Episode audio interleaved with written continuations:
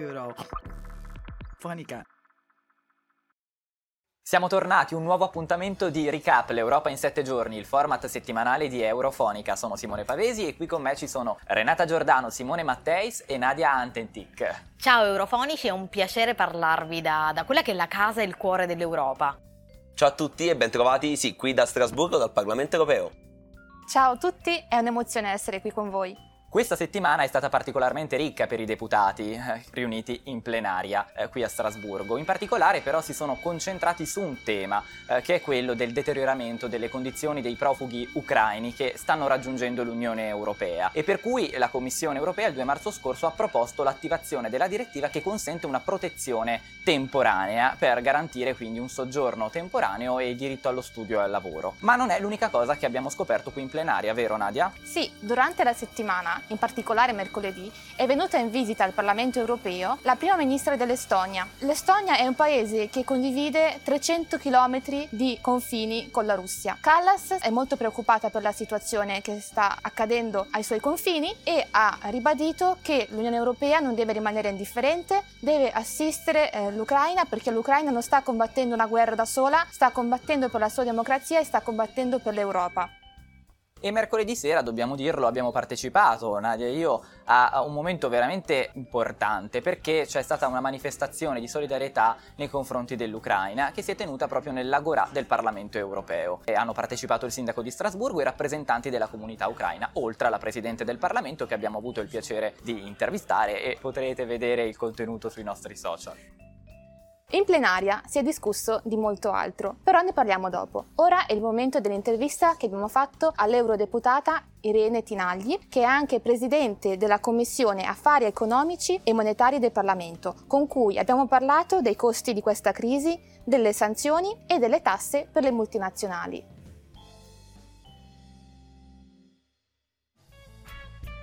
Accendi i microfoni. Eurofonica Interview. Buongiorno, buongiorno a tutti i nostri ascoltatori. Siamo negli studi radio del Parlamento Europeo a Strasburgo. Io sono Simone Pavesi e qui con me c'è la collega Nadia Antentic. Ciao Nadia. Buongiorno Simone. Abbiamo il piacere di avere qui con noi Irene Tinai, eurodeputata del gruppo Socialisti e Democratici e presidente della Commissione per i problemi economici e monetari del Parlamento Europeo. Benvenuta Tinai. Grazie, grazie mille. Partiamo subito dai temi più caldi con cui la nostra Unione ha a che fare in questi giorni delicati e drammatici. Abbiamo sentito parlare spesso in queste settimane di pacchetti di sanzioni approvati dagli Stati membri contro la Russia. Al di là della risoluzione approvata, abbiamo sentito parlare molto meno del ruolo del Parlamento nell'ambito di questa risposta europea. Dunque, le chiedo, che ruolo ha l'Europarlamento nella combinazione delle sanzioni? Allora, il Parlamento europeo in questa mm, prima fase ha un ruolo prevalentemente politico, quindi di mostrare far sentire la voce dei rappresentanti dei cittadini, mostrare la nostra unità, compattezza, sollecitare una risposta eh, da parte della Commissione e, dei, e del Consiglio, perché eh, in queste materie eh, gli accordi anche sulle eh, sanzioni eh, devono essere presi eh, da, da, da, dai Paesi membri, quindi non, non c'è una mh, procedura ordinaria che, che coinvolga direttamente il Parlamento. Eh, chiaramente poi il ruolo del Parlamento si farà più intenso man mano che i paesi e la Commissione magari troveranno un accordo per mettere in campo, per esempio, delle misure compensative per mitigare l'impatto delle sanzioni eh, sull'Europa, sui cittadini europei, sulle imprese europee. Ecco, allora quando eh, sarà il momento di definire questo tipo di misure che mh, sono interne all'Unione Europea e che quindi servono per sostenere l'economia europea di fronte fronte alle sanzioni, allora il Parlamento europeo giocherà un ruolo anche più attivo anche sulla parte, immagino, legislativa, se ci saranno provvedimenti di natura legislativa. E secondo lei, cos'altro occorrerebbe fare in termini economico-finanziari per contrastare l'azione violenta del governo di Putin e difendere il popolo ucraino? Ma guardi, le eh, sanzioni che sono state messe in campo sono effettivamente molto forti. Eh, abbiamo messo in campo tre pacchetti successivi, eh, progressivamente sempre più eh, stringenti, che davvero hanno il potere di mettere in ginocchio o comunque in grave, grave difficoltà l'economia russa. Chiaramente le sanzioni non si vedono per strada come purtroppo vediamo eh, i carri armati, eh, però sono strumenti potenti che dispiegheranno il loro effetto nelle prossime settimane e mesi, quindi ne vedremo l'impatto più avanti. Cosa si può fare di più? Io penso che innanzitutto dobbiamo accertarci che tutti i paesi stiano implementando rapidamente tutti questi pacchetti di sanzioni perché eh, sono, come dicevo, molto corposi, molto complessi e quindi eh, devono essere implementati da tutti in modo rigoroso e rapido. Eh, L'Italia è uno dei paesi che si è mosso più rapidamente, anche la Germania, la Francia, ma qualcuno mm, è un po' meno rapido, come ci ha ricordato il presidente Draghi ieri, quindi è importante che tutti le implementino. Eh, di ulteriore potrebbe esserci per esempio una misura di cui si è parlato eh, nei, nei, giorni scorsi, la totale esclusione di tutto il sistema bancario e finanziario russo dal sistema di pagamenti SWIFT. Al momento attuale questa misura è stata presa eh, solo nei confronti delle sette principali banche, non di tutte. Questo non, però non significa che non ci siano comunque delle pesanti sanzioni e restrizioni ai flussi finanziari di tutte le altre banche, di tutto il resto del sistema finanziario. Semplicemente sono misure di natura diversa eh, che, co- eh, che toccano specifiche operazioni eh, mentre il blocco dello SWIFT significherebbe il blocco totale di qualsiasi, anche di un banale bonifico. Quindi eh, a livello diciamo internazionale, quindi sarebbe sicuramente una misura molto più drastica che se fatta in maniera totale e senza eccezioni per esempio impedirebbe anche a tutti i paesi europei di pagare eh, banalmente le eh, importazioni che arrivano dalla Russia come il, il, gas, il petrolio eccetera, quindi quello bloccherebbe totalmente qualsiasi transazione, quindi questa ovviamente è una misura molto drastica che avrebbe anche ripercussioni sull'economia europea, è per questo che i paesi stanno diciamo aspettando a, a, ad azionare questo ultimo gradino, ecco. E proprio su questo adesso mh, ci focalizziamo perché stiamo vedendo che milioni di profughi ucraini stanno raggiungendo l'Unione Europea, nelle prossime settimane ne arriveranno probabilmente sempre molti di più, il prezzo dell'energia e del carburante eh, si sta alzando in maniera vertiginosa e quindi le chiedo in che maniera concreta l'Unione Europea, le istituzioni europee vogliono proteggere i cittadini europei, quali strumenti possiamo adottare per proteggere dalle nostre stesse sanzioni contro un governo eh, terzo i cittadini europei. Ma allora, intanto rispetto ai, eh, ai, rifugiati, a noi ci siamo mossi subito. L'Unione Europea, per esempio, ha approvato subito questa direttiva sulla protezione temporanea che sarà molto importante per proteggere i cittadini ucraini che scappano e vengono in Europa. Avranno quindi la possibilità di muoversi liberamente, di andare a scuola, lavorare, essere seguiti dal sistema sanitario. Insomma, è un provvedimento molto, molto importante. Eh, per quanto riguarda invece la protezione dei cittadini europei e delle imprese europee dalle ripercussioni della guerra e delle sanzioni, ehm, c'è in corso eh, proprio una, un dibattito, una discussione eh, su quali tipi di strumenti attivare sul fronte dell'energia, proprio oggi dovrebbe uscire, se non è uscita proprio in questi momenti, le, la, la, diciamo una comunicazione, una, una, un pacchetto di, di, di proposte, di, di, idee sul fronte energetico, perché eh, sarà necessario sostenere eh, i paesi, diciamo, e l'Unione Europea di fronte a, ad un potenziale, mm, una potenziale interruzione delle forniture dalla Russia, quindi aiuta e anche all'aumento dei prezzi. E quali misure? Ce ne possono essere varie da fare a livello europeo, per esempio un migliore coordinamento, un'azione unita nell'acquisto e nello stoccaggio e nella distribuzione del, del gas, per esempio, Qui ci sono tante azioni anche perché ci può qua, individuare delle, man- delle, maniere per far arrivare qua del gas da altri paesi o in maniere diverse per poter escludere la Russia. Per esempio penso a quello che abbiamo fatto nei mesi scorsi, l'arrivo di navi eh, di eh, gas allo stato liquido che arrivano dagli Stati Uniti per aiutarci ma che poi hanno bisogno di essere eh, rigassificate E per esempio in, in, Europa non tutti i paesi hanno lo stesso numero, la stessa capacità eh, di eh, fare questa operazione e quindi magari ci sono paesi che hanno più rigassificatori, penso alla Spagna eh, che ha una capacità di questo genere molto più alta della nostra e, e quindi magari mettendo a fattor comune queste infrastrutture ehm, noi possiamo riuscire a soddisfare meglio i bisogni dei differenti paesi. Possiamo fare un'azione comune nella definizione del prezzo per calmierare il prezzo e quindi fare in modo che tutti possano accedere al gas russo ad un prezzo eh, calmierato. Quindi ci sono ecco, eh, vari tipi di iniziative che l'Europa può cercare di prendere in maniera unita, congiunta per eh, rafforzare la nostra capacità sia negoziale che poi operativa, proprio nella eh, distribuzione, approvvigionamento, acquisti, eccetera, un po' come avevamo fatto anche per i vaccini, ecco, rispetto ai vaccini del Covid, quindi un'azione comune. Quindi poi ovviamente ci saranno altre misure che sono misure di natura compensativa, cioè eh, mettere in campo delle risorse per sostenere quelle imprese o quelle famiglie che sono economicamente più toccate e hanno bisogno di un supporto. Ecco, anche di questo si parlerà al vertice di Versailles del 10 e dell'11 marzo, quindi di, di, tra pochi giorni. E sappiamo anche che lei si è molto prodigata per il raggiungimento di obiettivi nell'ambito di una tassazione equa in rapporto alle multinazionali. Quali risultati concreti sono stati raggiunti? Eh, questo è un tema caldissimo perché, come potete immaginare, il tema della fiscalità è anche un tema eh, su cui eh, diciamo, la, la, competenza è in mano agli Stati membri e per fare qualsiasi cosa ci vuole l'unanimità, quindi capite quanto sia difficile fare passi in avanti anche perché ci sono degli Stati membri anche all'interno dell'Unione Europea che eh, sulla diciamo, competitività fiscale hanno fatto un loro vantaggio economico, cioè eh, cercano di tenere sempre più bassi, sempre più bassi eh, i loro uh, tax rates in modo da essere particolarmente attrattivi. Il problema è che in questo modo a volte eh, si creano delle, eh, anche dei buchi nella legislazione, la possibilità di alcune multinazionali, per esempio, di fare business, fare ricavi in un uh, paese, eh, però poi fare in modo di pagare le tasse, tutte le tasse nel paese dove la tassazione è è, è, bassissima e quindi magari utilizzano i servizi, le infrastrutture, il mercato, le tecnologie eh, di un mercato, però poi le tasse non le pagano nel paese che gli fornisce queste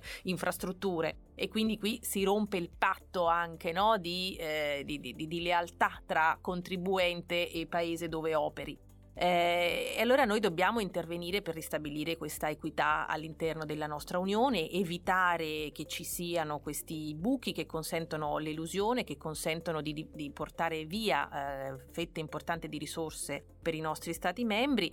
Eh, cosa abbiamo fatto? Eh, noi appunto come Parlamento la cosa su cui abbiamo spinto di più è stato riuscire ad approvare una, um, un public country by country reporting delle multinazionali questo è stato un provvedimento che siamo riusciti a fare con procedura ordinaria senza l'unanimità dei paesi perché l'abbiamo presentato come un provvedimento di trasparenza, cioè noi abbiamo chiesto che fosse obbligatorio per tutte le multinazionali rendere pubblico dove loro fanno profitto, dove lavorano, dove fanno ricavi, quanti ricavi fanno in ciascun paese e anche quanto pagano di tasse in quel paese, quanti impiegati hanno in quel paese, perché eh, rendendo trasparente questa operatività delle multinazionali, beh, allora diventa anche un po' più facile capire chi è che elude le tasse. Ci abbiamo messo tanti anni ma grazie al lavoro appunto della nostra commissione siamo riusciti a ottenere l'accordo qualche mese fa e sono molto contenta. E poi a livello internazionale c'è questo accordo sulla tassazione minima che ora la commissione, cioè una tassazione minima per le imprese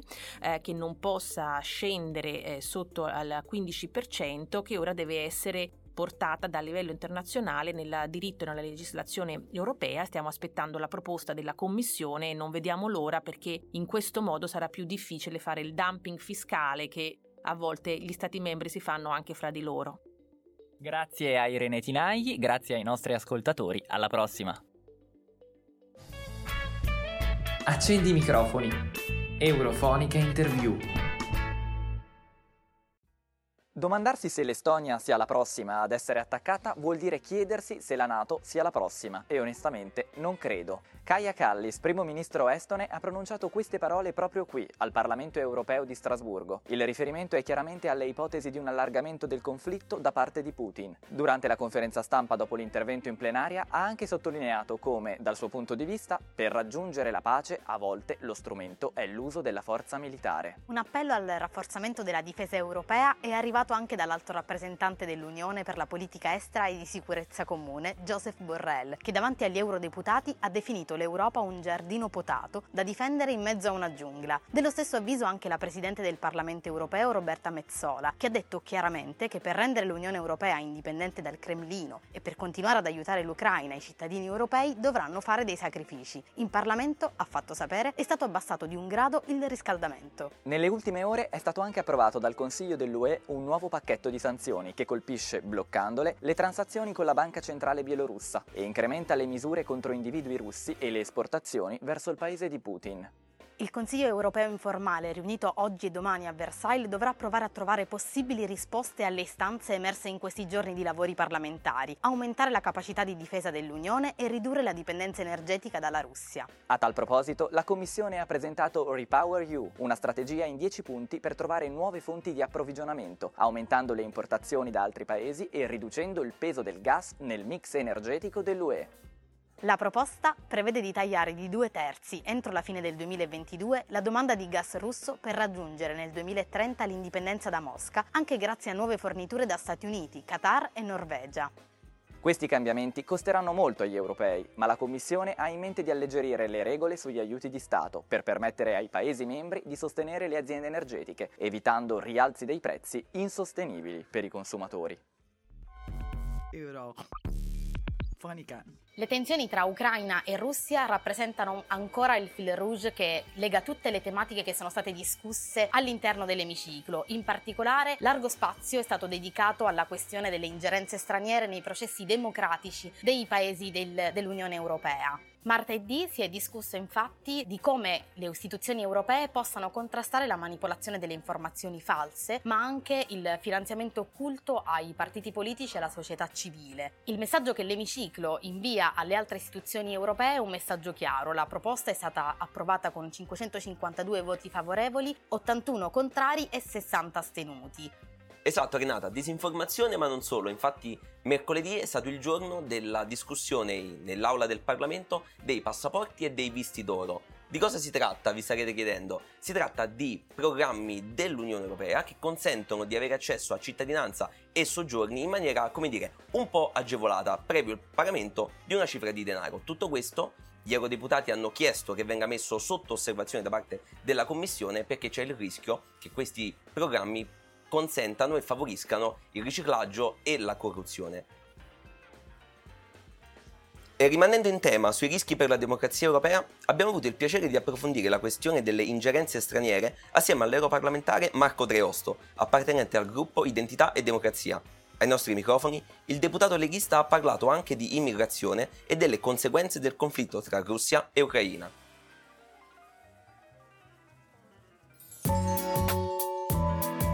Accendi i microfoni. Eurofonica Interview. In diretta dagli studi dedicati ai nostri colleghi Antonio e Bartek qui al Parlamento europeo a Strasburgo, Renata Giordano e Simone Matteis in compagnia di Marco Dreosto, eletto nel 2019 con la Lega nella circoscrizione Italia Nord Orientale e quindi membro del gruppo politico Identità e Democrazia. Marco Dreosto è membro della Commissione Ambiente, Sanità Pubblica e Sicurezza Alimentare, della Commissione per l'Industria, la Ricerca e l'Energia e membro della Commissione Speciale sulle interferenze straniere in Unione Europea, nonché anche parte della delegazione per i rapporti tra Unione e Serbia. Ieri, durante la, la, plenaria, si è discusso sulla proposta di risoluzione appunto sulle ingerenze straniere nei processi democratici dei paesi dell'Unione Europea e eh, lei che fa parte appunto della commissione che ha lavorato sulla proposta di risoluzione, al momento della votazione però ha deciso di astenersi nonostante i colleghi del suo gruppo abbiano votato contro. Quello che appunto volevo chiedere, facendo anche riferimento al, a quello che ha dichiarato durante il dibattito in assemblea, cioè il fatto che c'è chi ha, ha voluto fare delle illazioni smentite, come lei diceva, dai, dai fatti e dalla storia per mettere in dubbio l'appartenenza all'asse atlantico, appunto volevo chiedere quali sono state le criticità del report, al di là di questo scontro più ideologico e politico, che l'hanno indotta quindi ad astenersi. Sì, grazie intanto per l'invito a questa trasmissione. Beh, devo dire, vorrei partire dal concetto che il Parlamento europeo è stato particolarmente lungimirante 20 eh, mesi fa quando ha deciso in effetti di costituire questa, questa commissione speciale che si occupa delle ingerenze, delle interferenze, ma anche dei processi soprattutto di disinformazione nei confronti delle democrazie europee e ha costituito appunto una commissione speciale che si occupi e cerchi in qualche maniera di dare poi alla Commissione spunti per normare questo problema che poi negli ultimi mesi abbiamo visto è diventato estremamente importante di attualità. Un report estremamente impegnativo che ci ha visti impegnati per eh, lung- 18 lunghi mesi eh, attraverso audizioni, studi di documenti, visite. Voglio ricordare che io ho fatto parte della prima missione del Parlamento europeo a Taiwan e poi anche a Washington con una visita speciale alla Casa Bianca e durante questi mesi di lavoro abbiamo costruito un documento assieme alla relatrice Calniete molto importante che sostanzialmente come dicevo getta davvero le basi perché la Commissione possa prendere spunto poi in tema eh, normativo. Commissione speciale tra l'altro che è stata appena rinnovata perché evidentemente proprio per eh, l'evolversi della situazione si rende necessaria un'ulteriore fase di studio che poi elabori un documento finale ancora più completo.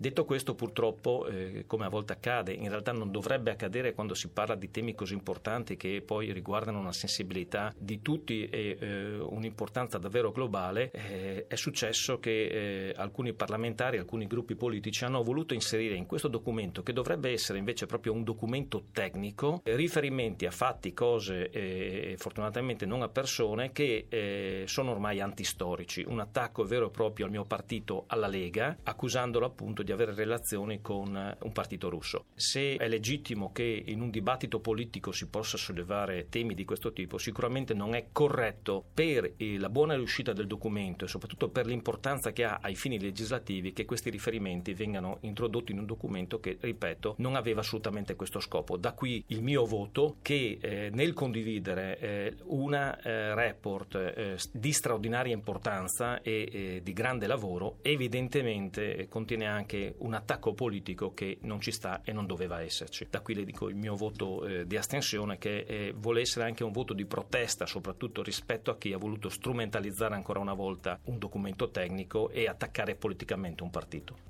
Onorevole, mi ricollego proprio a questo che ha detto rispondendo alla domanda di Renata. Durante il dibattito in aula che ha preceduto le votazioni si è fatto ampio riferimento alle tensioni in Ucraina. Lei ha avuto modo di chiarire anche la posizione della Lega in merito a questo sul fronte russo, tuttavia il suo collega austriaco Weitz e altri eurodeputati non hanno perso l'occasione di puntare il dito contro i leader sovranisti, compreso Matteo Salvini. In particolare hanno fatto riferimento ad alcune dichiarazioni degli anni precedenti lei pensa si tratti solo di provocazioni a scopo politico? Qual è la sua posizione in questo e in generale la posizione anche del suo partito? Ma guardi, gli attacchi sono secondo me assolutamente falsi e antistorici. Ci troviamo ormai in un, in un momento in cui quello che sta accadendo ci deve far rendere conto che certe cose non possono essere strumentalizzate certi attacchi non vanno accettati. Noi abbiamo dimostrato fin da subito eh, la nostra grande solidarietà al popolo ucraino, vittima di un attacco da parte della Federazione russa e di Putin e sul quale eh, abbiamo lanciato una difesa senza nessuna, nessuna remora. Quindi il posizionamento della Lega eh, rispetto anche al patto atlantico è indiscusso. Guardate, io vengo da una regione, il Friuli Venezia Giulia, al confine dell'Europa, che ha fatto proprio della difesa dei nostri confini, della difesa del patto atlantico,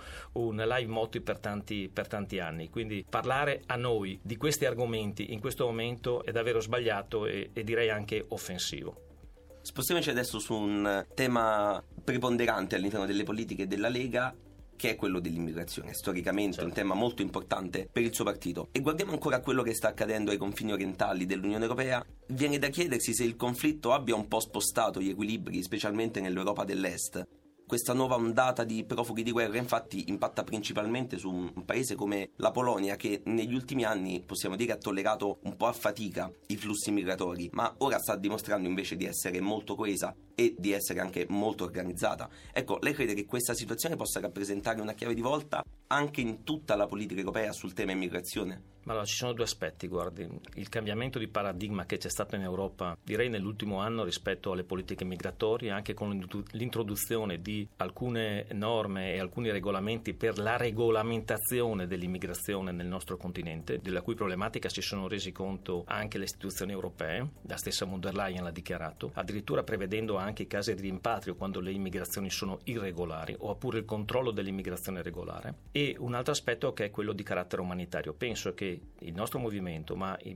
movimenti che oggi vengono definiti anche sovranisti in generale, abbiano un'alta sensibilità rispetto ai temi umanitari. I temi umanitari sono sempre una, una priorità e eh, tutte le persone che fuggono dalle violenze e dalle guerre debbono essere accolte debbono essere messe nelle condizioni di rifugio. Quindi su questo tema io penso che siamo stati sempre estremamente molto chiari. Noi contrastiamo l'immigrazione clandestina anche perché eh, io vengo da un territorio dove esiste la cosiddetta rotta balcanica, quindi un flusso migratorio di migranti che arrivano dal Bangladesh, dal Pakistan, da altre zone che evidentemente non sono in guerra e che creano situazioni di impatto sociale molto molto importante. Quindi sì ai rifugiati, sì all'accoglienza di tutti coloro che scappano da guerra o da situazioni di difficoltà perché ci sono le violenze. Attenzione perché il controllo dell'immigrazione, lo dice la stessa Commissione europea, lo dice la stessa von der Leyen, deve essere mantenuto e deve essere gestito in maniera corretta e coerente. Lei è membro della Commissione Ambiente e in questo momento forse c'è il pericolo che la Russia ci chiuda i rubinetti del gas, in un momento in cui però l'Europa dal punto di vista energetico non è completamente autosufficiente. Il rischio a questo punto è che la transizione ecologica, che ancora appunto non è stata implementata completamente, diventi un obiettivo ancora più lungo e si rischia quindi di non rispettare gli stessi termini che l'Unione Europea si era preposta, penso al Fit for 55. Tutto questo ha probabilmente indotto molti commentatori a ritenere che i paesi europei si rivolgeranno per la fornitura di materie prime e di energia altrove, quindi ad altri stati terzi. Questa situazione secondo lei renderà più debole l'Europa oppure è possibile trovare una quadra che tenga conto di tutte queste variabili?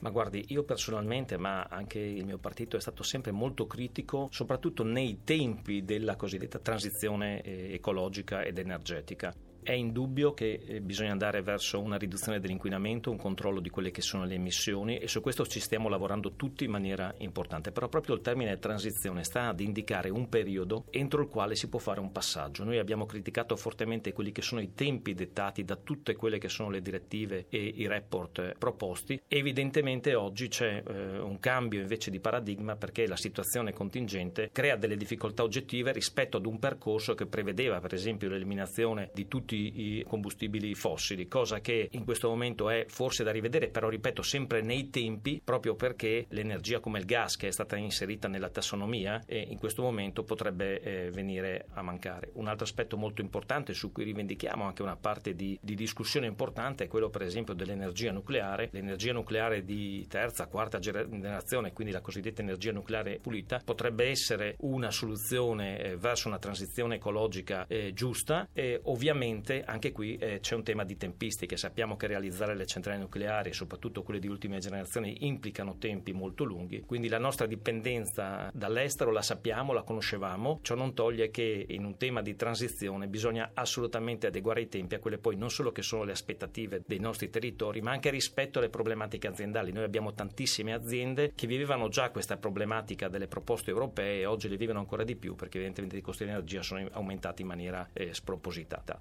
Onorevole, prima di salutarci una rapida considerazione su un'immagine che anche i nostri ascoltatori hanno, dire, imparato a conoscere perché l'hanno vista più volte condivisa sui social, anche sui nostri social di Eurofonica. In questi giorni, proprio qui di fronte all'ingresso del Parlamento europeo, le bandiere dei 27 paesi dell'Unione sono state sostituite dalle bandiere dell'Ucraina. Lei è membro della delegazione al Comitato parlamentare per i rapporti con la Serbia, che è un paese che dal 2009 è in attesa di entrare a far parte dell'Unione. Ecco, in generale lei come crede che possano reagire questi paesi che sono da anni in lista d'attesa alle reazioni delle istituzioni europee che invece di fronte al conflitto in Ucraina sembrano voler accelerare le procedure di ingresso nell'UE? Beh, ritengo che eh, la contingenza, evidentemente soprattutto per eh, motivi geopolitici, abbia richiesto un'accelerazione di quelli che sono i passaggi rispetto ai paesi dell'Est che in questo momento sono interessati dalla, dalla guerra. È evidente, è evidente che l'Europa dovrà dare un segnale importante non solo a questi paesi, ma anche ai paesi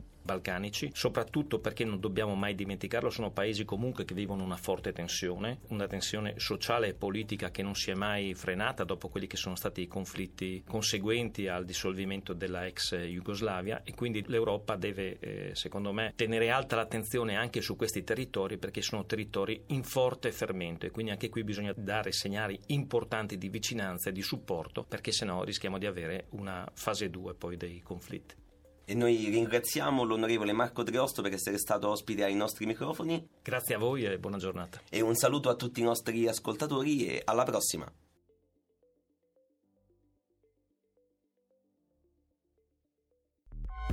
Eurofonica.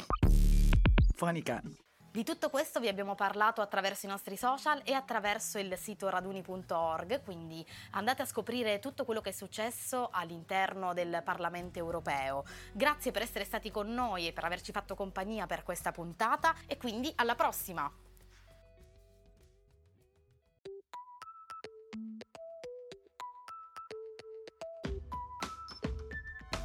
Eurofonica.